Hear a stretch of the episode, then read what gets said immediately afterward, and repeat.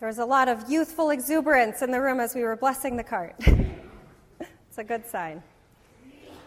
The other day, I went with two friends to Fairfield University to see this semester's temporary exhibit. It's a collection of sculptures by Auguste Rodin, the master artist who created the Gates of Hell. It's six meters tall, based on Dante's Divine Comedy but most people probably know him better for one figure represented in the gates of hell, and that is the thinker. Can you all call that image to mind? Would anyone be willing to pose as the thinker for me for a minute? You're already seated, right? Anyone? Yeah, there we go. So I went to be inspired to catch a glimpse of that greatness on display. And it really is powerful. Rodin was a prolific artist, and he would make his um, sculptures in clay and then make plaster casts of them and make bronzes out of them, and he could create so many works with this, um, with this uh, strategy. And many of his works are allegorical. They're full of rich symbolism, and he was really a master at creating the human form and putting expression in it. So I was surprised to find that for me, the most moving thing of all that I saw in that room was the description under a bust. Now, the bust was done in the style of um, ancient Roman emperors, and the face is very expressive, and the, the eyes of this gentleman are um, sort of piercing, and the brow is furrowed as though he's looking at you in this um, very loving but worried sort of a way. And the words under the bust explained that this was done of Rodin's, Rodin's own father, who was born in 1803. The description said he was a conservative family man who worked hard his entire life, first as a clerk in a police station and then as a police inspector. He seems to have been a quiet, unremarkable person, the description reads, except in this one way. He supported his son's aspirations to be an artist, which was quite remarkable at that time. And he recognized his son's talent when no one else did. And they show this excerpt from a letter the father wrote to his son.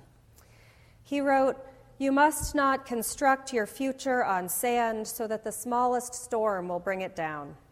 Build on a solid, durable foundation so that the day will come when one can say of you, as of truly great men, the artist, Auguste Rodin, is dead, but he lives for posterity, for the future. This father was practically biblical when it came to his hopes for his son and the scale on which he dreamed his dreams for his child. And it's so powerful in that room the way it all came true. His work, his legacy indeed lives on. So I left there wondering how much the father's hope and vision for his child had made it all come true, and how much the father had just named the potential that was already there. And I also left thinking that this is who God is as creator and as loving parent. I picture God also maybe worried, brows a little furrowed, looking lovingly and intently at us, and also hoping, imagining, dreaming what can be for this world, which God, the Bible narrative tells us, has also sculpted out of words and clay. We sometimes think on too small a scale. We think about what we know can be possible based on what we've seen, and we forget to dream big dreams. We fall so easily into a trap of taking everything around us as final. Not so with God. The prophet Isaiah describes God dreaming the biggest dream of all for us and for all of creation. In chapter 65, Isaiah writes, For I am creating a new heavens and a new earth. The former things shall not be remembered or come to mind, But be glad and rejoice forever in what I am creating. For I am about to create Jerusalem as a joy and its people as a delight. I will rejoice in Jerusalem and delight in my people. No more shall the sound of weeping be heard in it, or the cry of distress. No more shall there be in it an infant that lives but a few days, or an old person who does not live out a lifetime. Can you hear this? There's no one crying. There's nothing to cry about. There are no children who die. There are no old people who don't get to live their full lives. It continues For one who dies at a 100 years will be considered as a youth. And what this really means is that even as you age, there are no signs of aging. Considered as a youth means you have all of that vitality and that vigor that you had when you were a kid. He continues, They shall build houses and inhabit them. They shall plant vineyards and eat their fruit. They shall not build and another inhabit. They shall not plant and another eat. What the prophet is describing is what happens when some conquering army comes through and displaces all the people, and they all are sent packing on their way, and someone else moves into their homes, and someone else eats all of the fruit from the vineyards that they have planted, and they are left homeless and destitute. For like the days of a tree shall my people be and my chosen shall long enjoy the work of their hands. They shall not labor in vain or bear children for calamity, for they shall be offspring blessed by the Lord and their descendants as well. So, for in Isaiah's vision, this is everything. This is about the health, this is about safety and security, this is about economic potential that people can not labor in vain, that they're working for themselves, that they have a chance to be productive. And then this Before they call, I will answer. While they are yet speaking, I will hear. The wolf and the lamb shall feed together, the lion shall eat straw like the ox, but the serpent its food shall be dust. They shall not hurt or destroy on all my holy mountain, says the Lord. But for this line, I like the King James Version best. Thus saith the Lord. This vision is God's vision. This promise is God's promise. This passage is beautiful and poetic, full of imagery. We usually read it during Advent. Are you thinking right now, hang on a second, I didn't know Christmas was so soon? It's not. This is an Advent passage outside of Advent, and I have to say, I like it better here. When it's presented as an Advent prophecy, it seems as though Jesus is the answer to everything. When we hear the wolf eating with the lamb, we picture the cover of a beautiful but very quaint Hallmark card a Christmas card picture. But to read it here in November, it sounds different.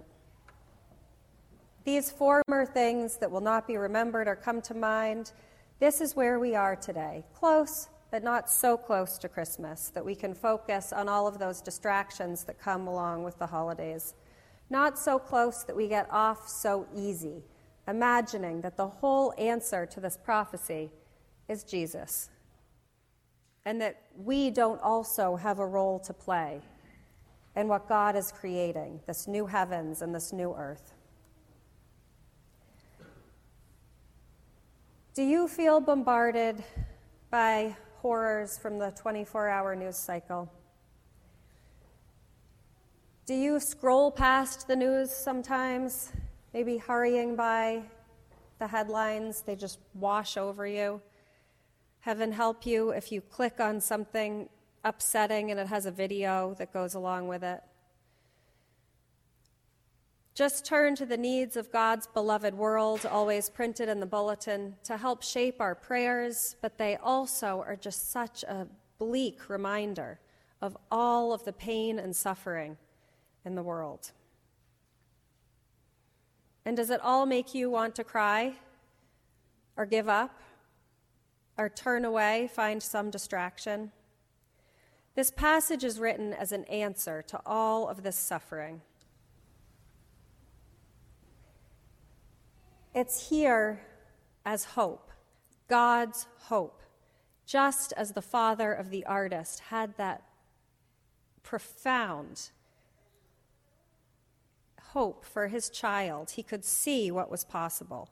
This is God's hope for us. So, what can we do as people of faith in this broken world?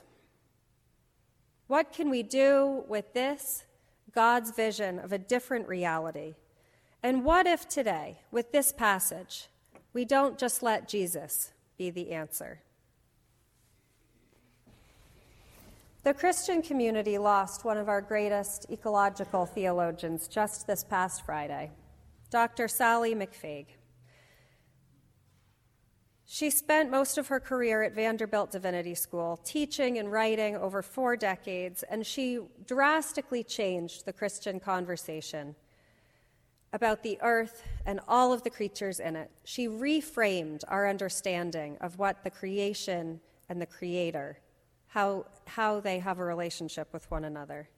There are some Christians, I don't think in this room, but who read this Isaiah passage and think it lets us off the hook with all of creation care. Because there is, in fact, a planet B, right? God promises it right here. I am creating a new heavens and a new earth. So don't worry about everything that's happening with this one. Do you hear that? I don't. What she explains is that this vision, and this vision is unfolding, God is creating it now. This is God's ongoing work, not a whole separate new heaven and earth, but working within this heavens and this earth. God is recreating a different way, and this is unfolding. So she says this is a call, an invitation. She says, We are all being called to do something unprecedented. And it begins with how we think. This is where she began. We are being called to think about everything that is, for we now know that everything is interrelated, and the well being of each is connected to the well being of the whole. She says that we first need to affirm the value of all life. We need to begin where God begins in the first act of creation and saying to everything, It is good, it is good, it is good. And then in the totality, when God's created everything together, it is very, very good.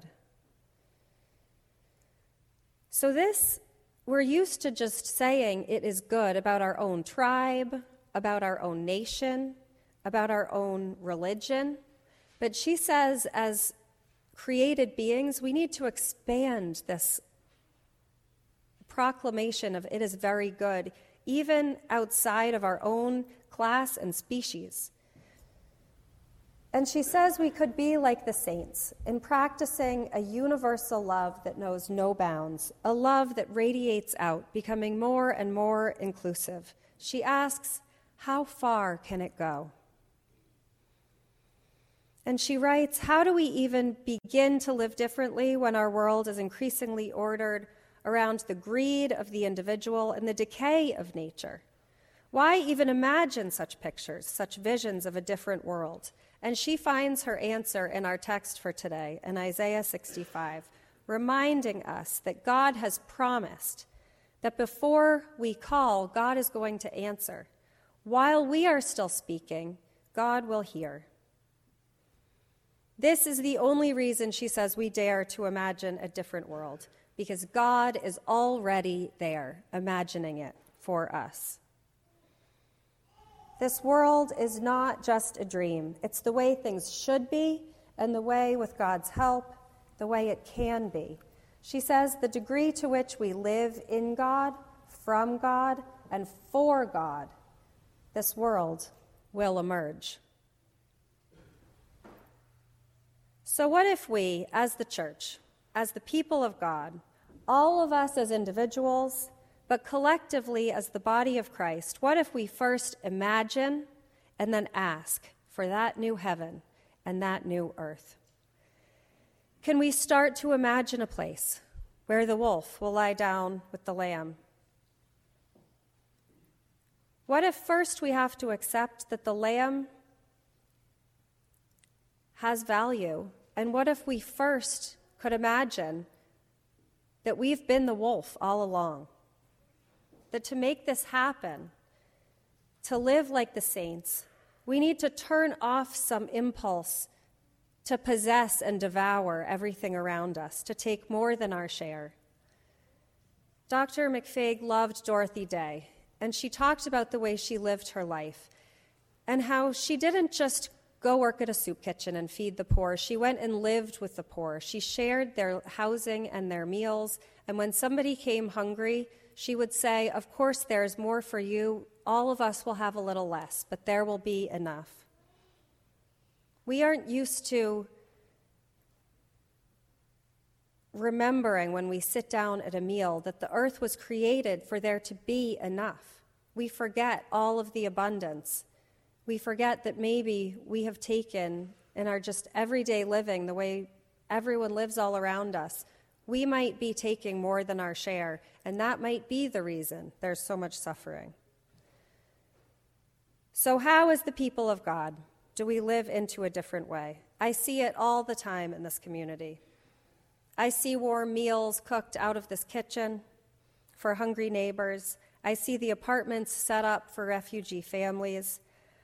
There's the possibility of an offer of sanctuary for a woman who's asked if maybe she could come into this church because she's facing deportation and she will be indefinitely separated from her young children who are here. I know we will see it this afternoon when children come into Wakeman Hall and learn songs of peace from the 60s and 70s. When we hand on that vision of that time when things could be different. Through all of these ways, God's grace shines through our choices as a community. This is God's hope and God's promise. There is nothing so bleak Nothing so broken, nothing so beaten down in your own life or in this world that God isn't envisioning a way to form a new creation. And here is more of the good news. It sounds so complicated that we're all so intimately connected to one another, that our decisions affect each other. But it's also, there's so much possibility there because wherever new life breaks in, Wherever there's restored biodiversity in an ecosystem, wherever there's more economic justice for someone in our community, all of that new life, all of that healing and hope and transformation, that new life is also present for us. So, grounding it all is the love of God, the hope of God, God's passionate belief that this new creation is possible for us if we will live into it. Can you grasp that vision? Can you see it? And I close with more words from the prophet Isaiah Surely God is my salvation. I will trust and will not be afraid. For the Lord God is my strength and my might. He has become my salvation. With joy, with joy, you will draw water from the wells of salvation. May it be so for us and for all of creation. Amen.